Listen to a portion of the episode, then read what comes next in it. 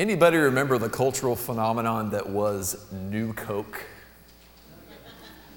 Some of y'all remember that. We've got a picture of a can up. Go, go ahead and throw that up on the screen. That's what it looked like when it came out. It was the mid 1980s, and while some of you guys were rocking your tube socks and your neon and jamming out to Tears for Fears, Coke was having some really big problems. Uh, their big problem was that people weren't drinking Coke as much as they used to. The beverage was 100 years old now, it had been growing for a long time in sales. But now all of a sudden, you had older drinkers that preferred Diet Coke and younger drinkers that preferred Pepsi, and fewer people overall drinking soda in the first place. And this meant a huge decline in market share for Coke. And so they're thinking, all right, what are we going to do about this? People prefer the sweeter Pepsi now. Maybe we should just make a new Coke that's sweeter and better. And so they craft a whole new beverage up and they taste test it and they market it and they very carefully reveal this thing. And here it is the thing that's going to save Coke, new Coke, a new formula. And some of you guys remember just what a smashing success that was, right? Uh, some people liked it, but it didn't matter that it was better than the original Coke. It wasn't Coke. And Coke drinkers like to drink Coke the way they like to drink Coke. And so the cultural frenzy was crazy. The people who didn't like it really, really didn't like. And they started putting pressure on people who did like it to the point to where if you actually liked this new thing, you were kind of like afraid of telling people that, hey, I actually like this better than the original. It would come on, you know, at a ball game, it'd come on the Jumbotron, a big new Coke ad, and the crowd would start booing in the middle of a ball game, not at the team, but at the ad that was up on the screen because it was a new Coke Uh, their company hotline went from getting 400 calls a day to getting 1,500 calls a day because so many people were calling to complain about this beverage. Now, I don't know what the first 400 people were calling for, and the, why would you call Coke's company up anyway? But for whatever reason, they're calling. Coke was so confused that they hired a psychologist to listen to the calls and say, okay, get in these people's minds and tell us what is going on. We don't understand. Psychologist listened and he said, honestly, it sounds like they're talking about the death of a family member. Like they take it that, I know, crazy. They take it that personally. Uh, it was a big deal to these people. So eventually, of course, like David Letterman, Johnny Carson start making fun of it on late night TV. And then even Fidel Castro got in on the action and started making fun of it. When you've got David Letterman and Fidel Castro making fun of you, you have a really serious marketing problem. So it didn't take but three months, and, and Coke put the original formula back on the shelves. And when they did, their sales actually shot up. They probably made money from the whole debacle in the long run, but the whole thing kind of exists as this cautionary tale about changing things when people aren't ready for it. Well, here's the funny thing about it all. By any objective measure, new Coke was better than the old Coke. Uh, they taste tested it really exhaustively, and in blind taste tests, it outperformed both the original Coke and even Pepsi as well by huge margins. A vast majority of people preferred it when they didn't know what they were drinking.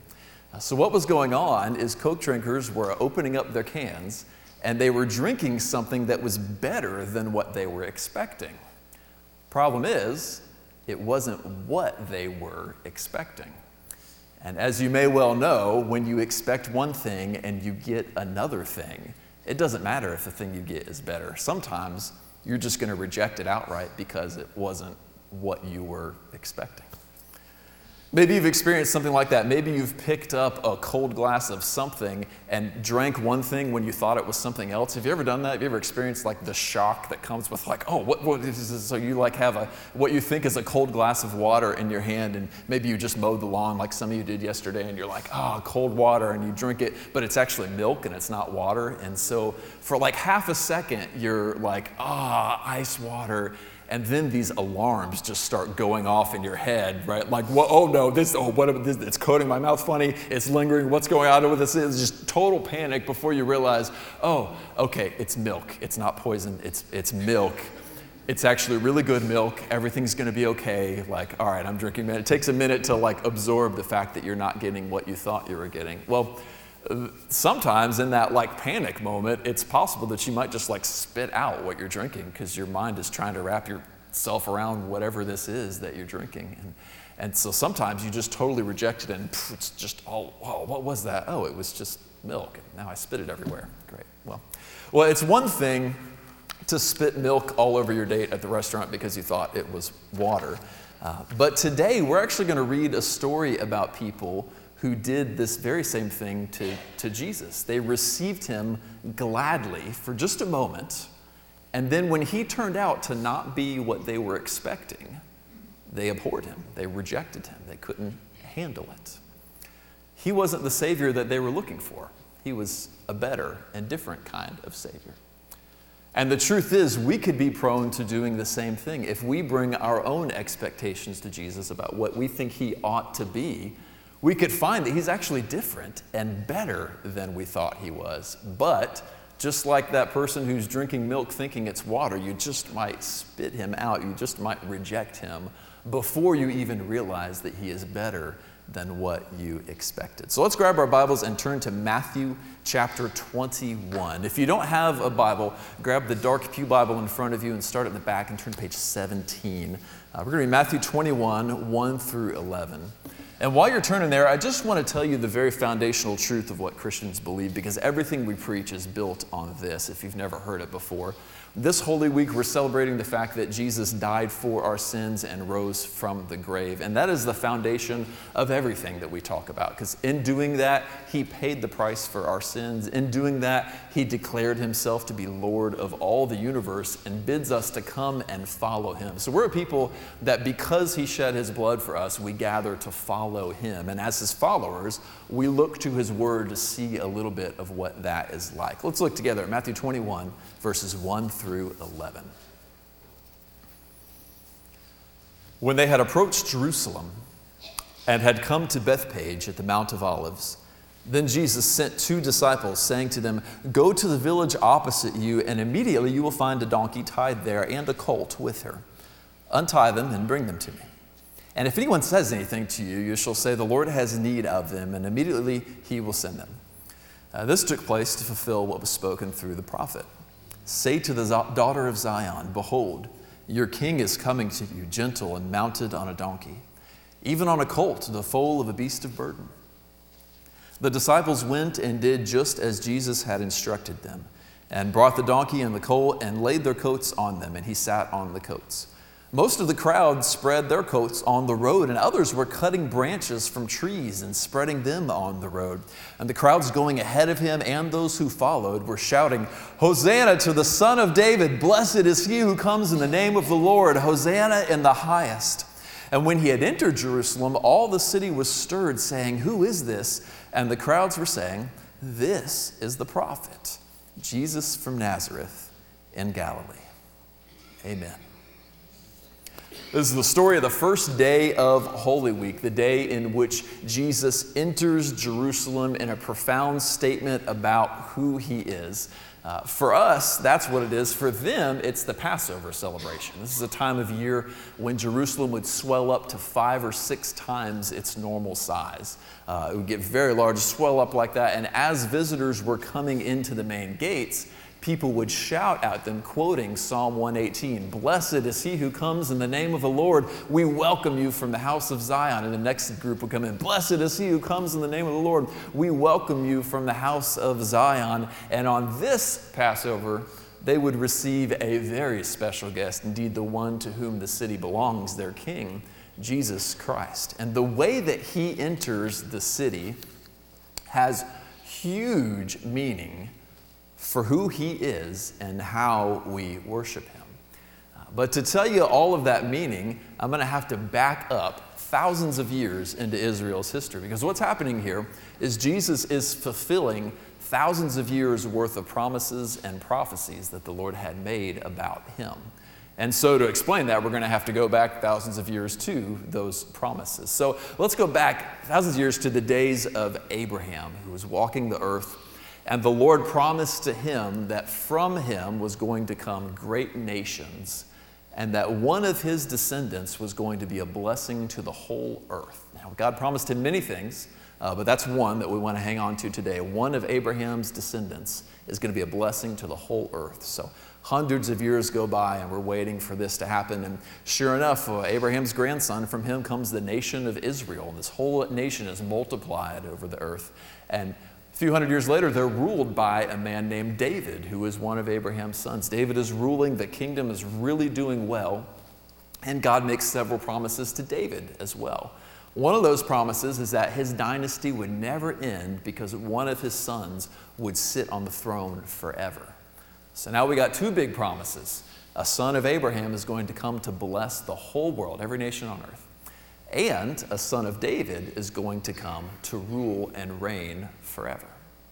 Well, things are really sounding good now. If you really expect that things are going to get fantastic after this, but actually things get worse after that. Uh, a few hundred years later, God's people actually get conquered by the Babylonians, and so David's dynasty appears to come to an end because there's no longer a son of David sitting on the throne after that.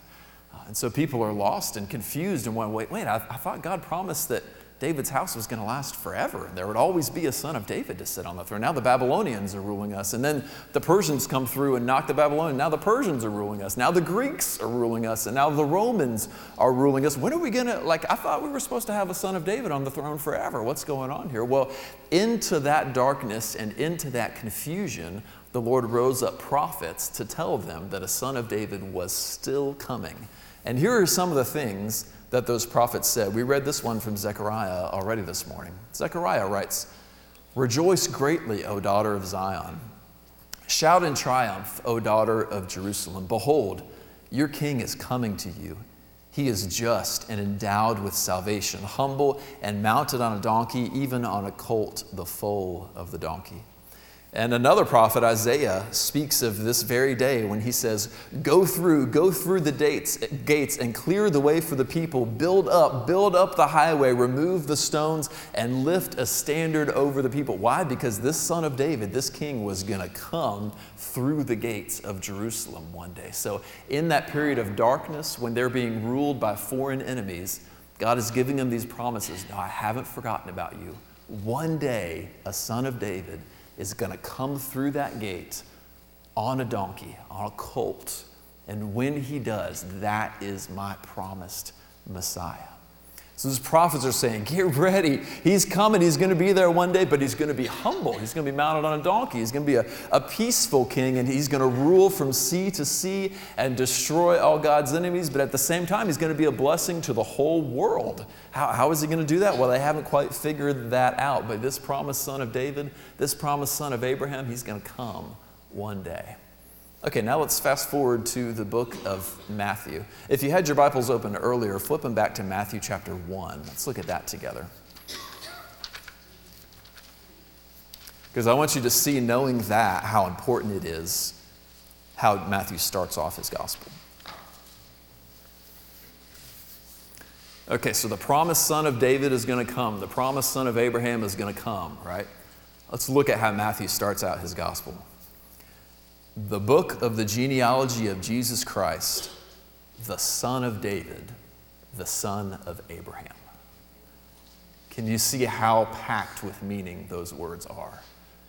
He's that one. Jesus Christ is that one that the prophets were saying was going to come. And now you can kind of look down at the first chapter in Matthew, and maybe in your Bible reading plan, you've gotten to the genealogies and thought, oh man, this is not going to be so much a fun day. I got to read this instead. But it is packed with meaning because what's going on is Matthew is demonstrating through the lineage and through the years that yes, Jesus Christ is the son of Abraham and is the son of David. So the reader knows from the very beginning, because he's told and then shown, Jesus is that promised Messiah. He is that promised king who is going to come and rule forever. He is that promised son of Abraham who is going to be a blessing to the whole earth. And that is the main point of Matthew's gospel. But as the reader, you know that from the beginning. But one cool thing about the book of Matthew, and this happens in books sometimes, he tells you that, but the characters in the book don't necessarily know that. Isn't it kind of fun when you're reading a book and the author tells you something, but the characters don't know it yet, and you get to see how it. Well, Matthew does that here as well. Jesus would heal people, and he would say, "Hey, now just go to the priests and offer your sacrifice for this, but keep it quiet. Don't tell a lot of people." People would call him the son of David, but they didn't seem to understand really what it meant, and he wouldn't tell them what it meant. He kind of kept it on the down low for a little bit. Just a few days before this Palm Sunday story we read, they were on the road to Jerusalem. Now they're entering it, but they were on the road to Jerusalem. And Jesus asks his disciples, Who do people say that I am? And they got all kinds. Oh, some people say you're a prophet. Some people say you're Elijah. You're this, you're that. Well, who do you say that I am? And Peter gets it right, right? You are the Christ. You are the promised Christ. And what does he tell him? Don't tell anybody. Right? That's what Jesus says. Don't, don't tell. He strictly charges them to tell no one that he was the Christ. So this is like a, a poorly kept secret for almost the whole story. Okay, so Jesus is that promised one, that promised son of David and promised son of Abraham. He has not publicly declared himself to be so yet. But consider the significance now that the prophets have said he is going to come through the gates of Jerusalem, mounted humble on the colt of a donkey. And now, Jesus tells his disciples, Go get me a donkey, bring the colt here to me and he rides that colt in through the gates. And the crowds are there, just like Isaiah and Zechariah said they would be, lauding him, Hosanna to the Son of David. When he does this for the first time, he is publicly declaring himself to be the Davidic king. He is saying to Jerusalem, I am your king, and I have come to you and they receive him with glad shouts Hosanna to the Son of David. Hosanna means save us, save us, Son of David. Blessed is he who comes in the name of the Lord. Hosanna in the highest to the Son of David. The problem is, though Jesus is revealing himself to be the promised Messiah to the whole public, they miss the point. They greet him with enthusiasm. But just like new Coke drinkers back in the 80s, just like that person who picks up a glass of milk thinking it's a glass of water, they receive him with joy at first, but then, oh, wait, when he turns out to not be what they are expecting, oh, no more of that. Where is this crowd a few days later when another mob is calling for Jesus' crucifixion? They're either part of that mob or they're not getting in the way, but they're not rallying around him saying, Hosanna to the Son of David anymore. Where's that crowd when he's dead, dying upon a cross? They're not there shouting, Hosanna to the Son of David. And when this is all said and done, Jesus is going to give his great commission and ascend into heaven. And the book of Acts says there were about 120 disciples, about 120 followers of Jesus that remained that crowd, that massive crowd in Jerusalem shouting, Hosanna to the Son of David, was just a fickle crowd. Why? Because they expected something different than what he actually was. He was not the Savior that they were looking for. Now, Matthew tells us this in a few ways. What they were doing is they were ruled by Rome, right? And they, re- they couldn't see past their immediate situation.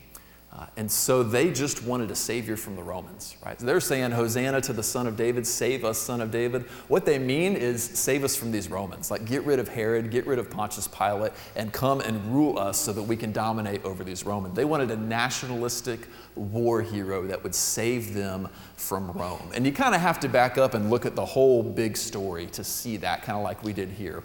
But Matthew puts a few things, he embeds a few clues in this story to tell you that what these people did is they viewed Jesus through the lens of what they wanted him to be, and when he didn't meet those expectations, they wound up rejecting him. So let's look at a few of what those signs are. I'll give you two of them.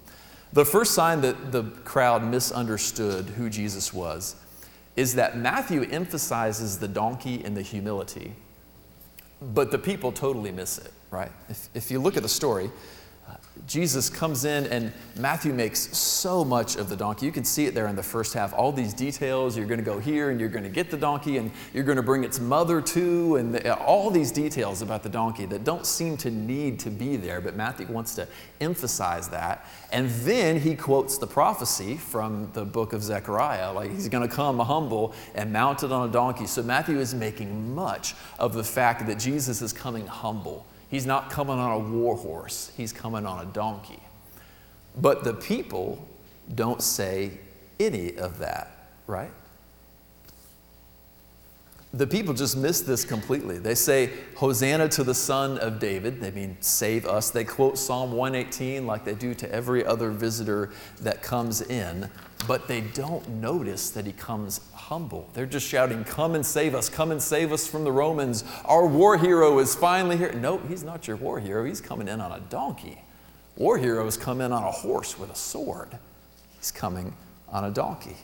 They miss the sign of humility. They miss that he's going to be a peaceful king. Why do they miss that? Because what they want is salvation from the Romans, and they want it in a war hero.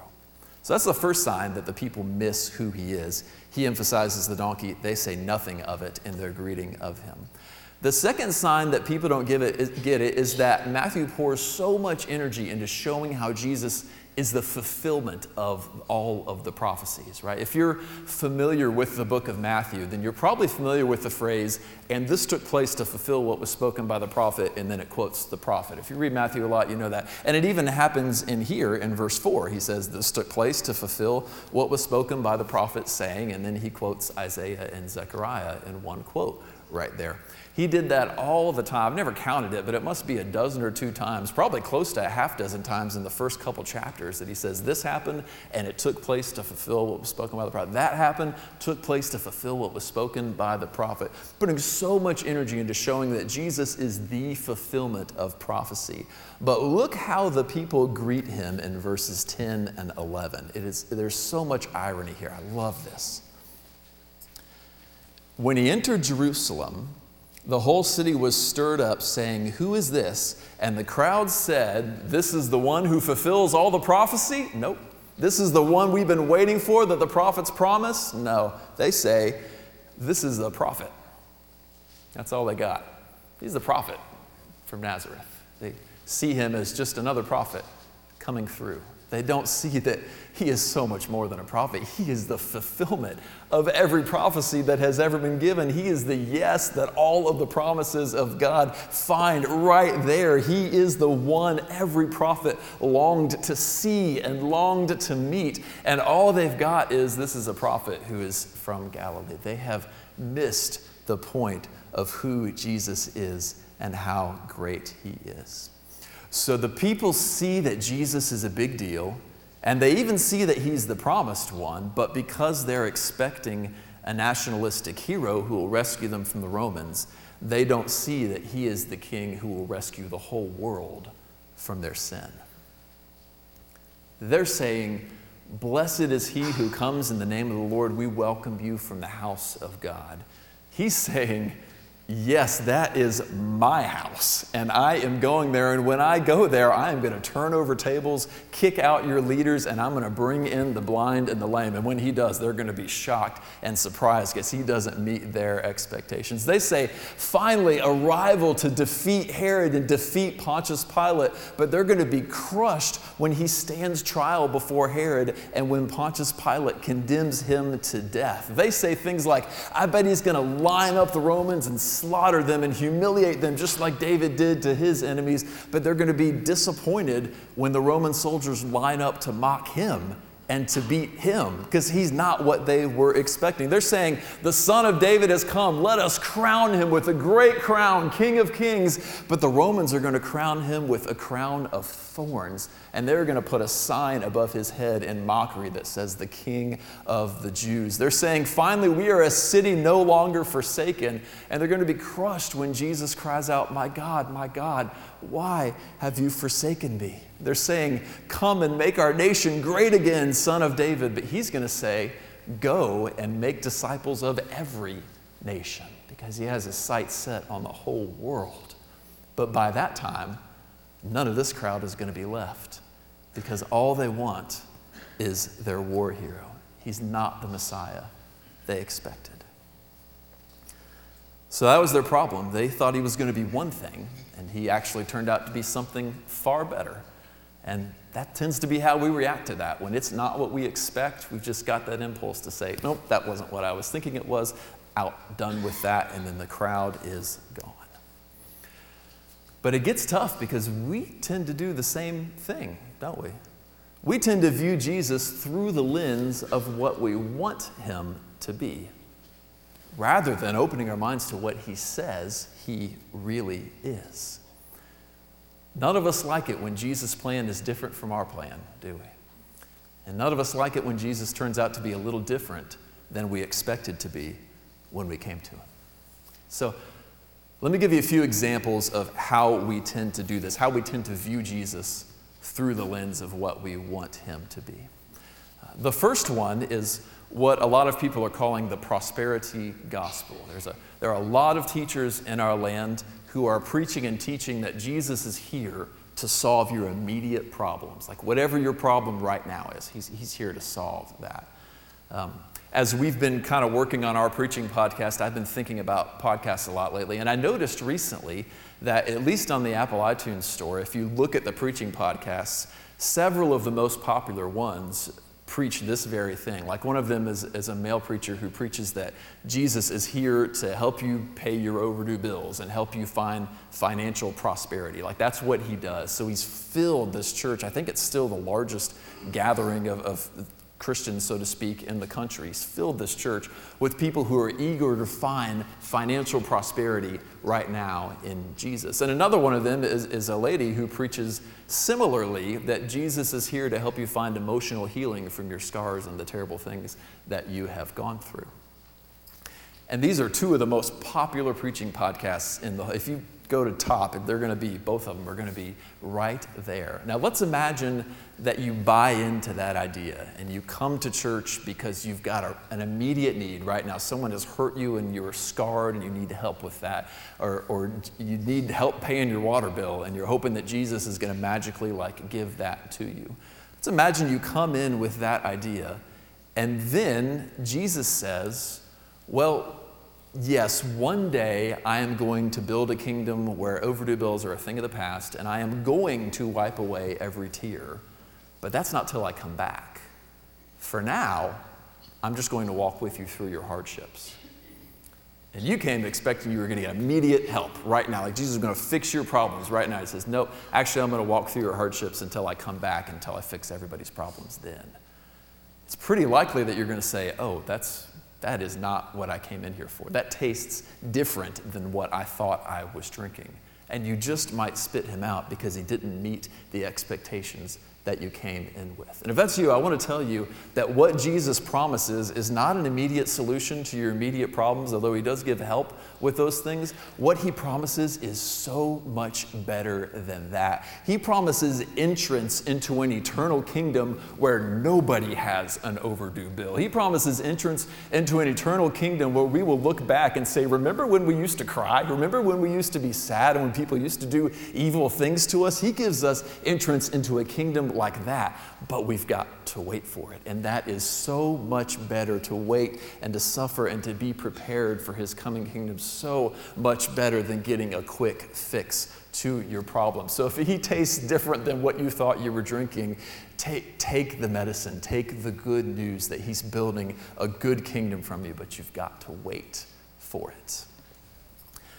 Another way that we tend to view Jesus through the lens of what we want him to be uh, has to do with uh, some of the ethics and alternative lifestyles we want to live. Like a, uh, I hear a lot of people say of Jesus, well, I don't know who God is, but whoever He is, no loving God would tell me that I can't live with my boyfriend or marry someone of whichever gender I want to or try to find happiness by exploring gender reassignment. Like, no loving God would say no to that quest that I am on for happiness because that's a fundamental human right. And so, if you come to Jesus with that kind of idea, like you've already made up your mind on one area of ethics and the Lord has to endorse this lifestyle that you're living living, it's very possible that you might come to him and hear him say through his scriptures, Well, actually, I designed your body and I know how it flourishes, and I have good ways that I want you to walk in. They will be a blessing to you if you walk in my good ways. Come and follow me. Well, if you've already built up your idea that God has to affirm whatever lifestyle you're leading, it's a pretty good chance that's going to be abhorrent to you. That's not going to taste like milk, that's going to taste like sour milk to you. And you are going to spit that out and say, That is an evil God. That is not the God I want. When the Lord opens his hand to you and says, Come and follow my good ways and be blessed. So, if that is you this morning, I want to tell you that the God you expect is not as good as the real Jesus. There is better food in his house, there is a better lifestyle walking in his ways. And even if it feels like it's not right at first, I can promise you myself, his ways are good and they are worth following. The last way that we tend to view Jesus through the lens of what we want him to be is actually kind of similar to the way that Israel did it. Um, now, think about what they wanted.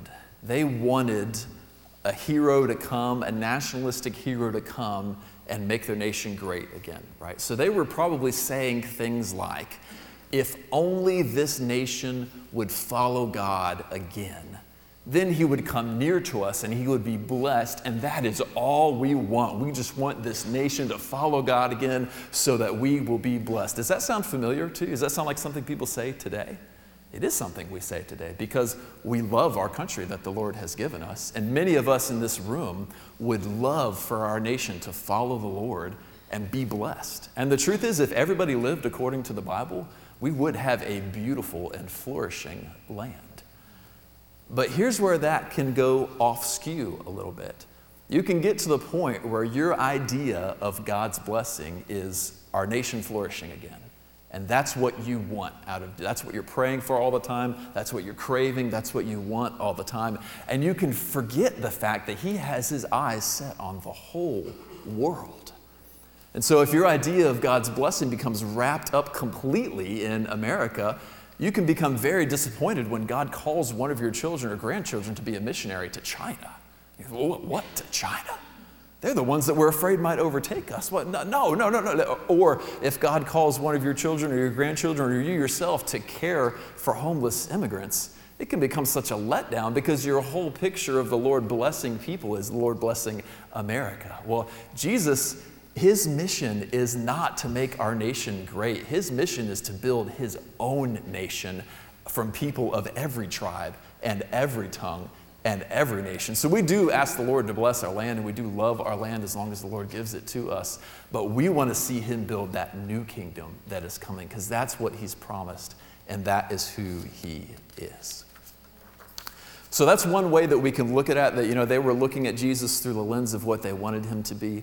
Uh, you know, another way you could think of it is that they had this picture of how the week was going to go, right? And it did not go according to their plan. He did not come in there with a sword and take out Herod like they thought he was going to do. He went into the temple and took out them instead, and they were a little surprised by that. Uh, that's got application for us too, because I hardly know a Christian who has not walked through the Christian life for a few years and has not at some point thrown their hands up in the air and said, This was not the plan. like, this is not how this was supposed to go. Can I get an amen? Is that how it is? That is how it is. Like, you just get surprised. Life is a vapor. Loved ones that you know get sick, and sometimes they perish. And sometimes the Lord moves you from one city to another, or one career to another. The Lord takes your spouse away. What is this? Is not the life that I thought God was calling me to. That's pretty similar to the experience that Israel had that week. They, they thought the week was going to go one way week went a very different way. And so I can just imagine the Lord riding in through Jerusalem, hearing them shout his name and say to himself, Are you still going to follow me when this doesn't go according to your plan? Are you still going to follow me when this turns out to be so different from what you expected? And I think he might be saying the similar thing to us today. Will you still follow him when your life doesn't go the direction you think it's going to go? When he throws a curveball at you and you say, That was your plan? Really? Of all the things in the world, that was your plan? Will you still follow him then? Well, let me encourage you follow him then. Don't be like this crowd that loses interest in him when he turns out to be different than they thought, or when the plan turns out to be different than what they thought. Jesus is just who he says he is. And the crowd that day cried, Hosanna. They cried, Save us, Jesus. But they cried it with fickle hearts.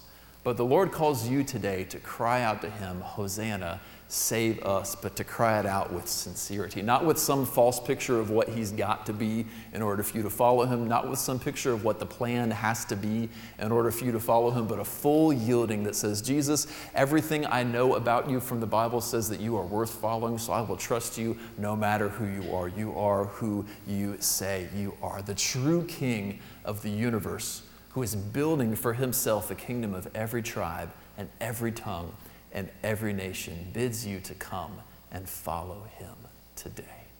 Let's pray.